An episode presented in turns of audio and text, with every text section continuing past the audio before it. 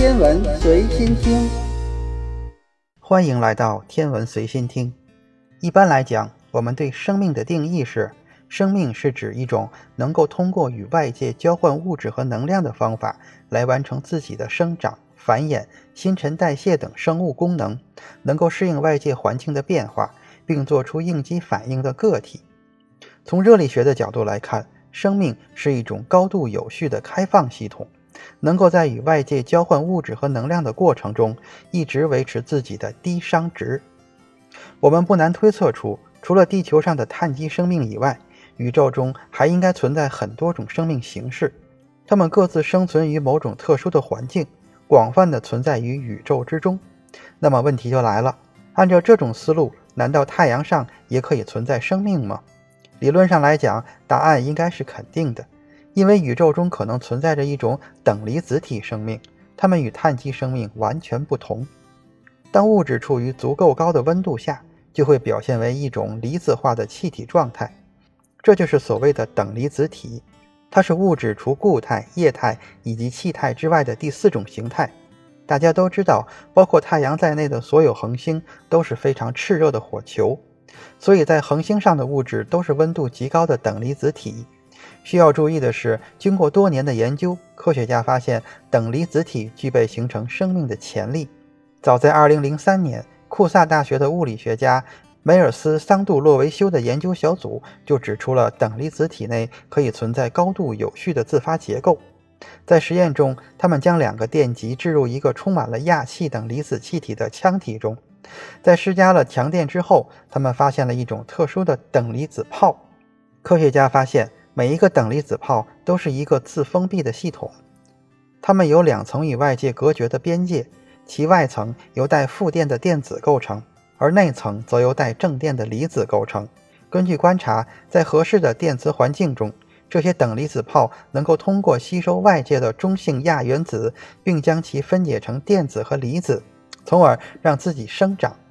而当它们的个体足够大的时候，它们还可以一分为二。形成个体的复制。更吸引人的是，科学家还发现这些个体能够向邻近的其他等离子泡发射电磁波，从而让它们以特定的频率振动。这说明了在它们之间有传递信息的能力。我们可以看到，这些等离子泡拥有类似生命的特征，因此它们具有形成生命的潜力。那么，在等离子体内能不能形成更复杂的结构呢？答案是肯定的。二零一四年，一个由马普学会地外物理学研究所的物理学家格雷戈尔·莫菲尔领导的研究小组发现，在适当的条件下，等离子体内的粒子能够自发地形成丝状结构。这些丝状结构会相互吸引并缠绕，进而形成一种类似于 DNA 的双螺旋结构。研究人员发现，这种复杂的双螺旋结构具备信息编码的可能性，并且还可以通过相互作用而产生变化。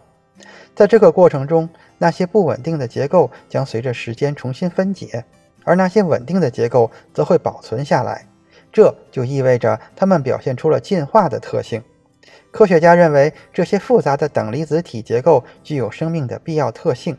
尽管我们不能确定等离子体生命是否存在，但可以确定的是，等离子体具备形成生命的潜力。值得注意的是，在太阳上也存在着强大的电磁场。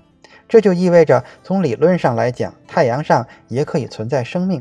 那么问题就是，太阳上是否真的存在这种等离子体生命呢？很遗憾，因为太阳上的温度极高，目前我们还找不到任何可以抵挡如此高温的材料。在可见的未来，我们都不可能直接到太阳上去，所以我们现在还无法找到这个问题的答案。顺便说一下，每个生命形式都只能在特定的环境中生存。比如说，我们熟悉的碳基生命就只能生活在地球这种行星上，而在类似地球这样的行星之外，碳基生命根本就无法生存。因此，宇宙中的碳基生命应该是很少的。但等离子体生命与碳基生命完全不同。相对而言，宇宙中的可见物质有百分之九十九都是等离子体。也就是说，如果宇宙中真的存在着这种生命，那么它们的数量就可能会远远的超过碳基生命，但我们也不必灰心，因为碳基生命拥有很多优点是其他生命形式无法比拟的。比如说，含碳化合物的分子活性很强，这就让碳基生命能够迅速对外界的刺激做出反应。所以，就算太阳里面真的存在生命，我们碳基生命也应该比它们高级很多。今天的天文随心听就是这些，咱们下次再见。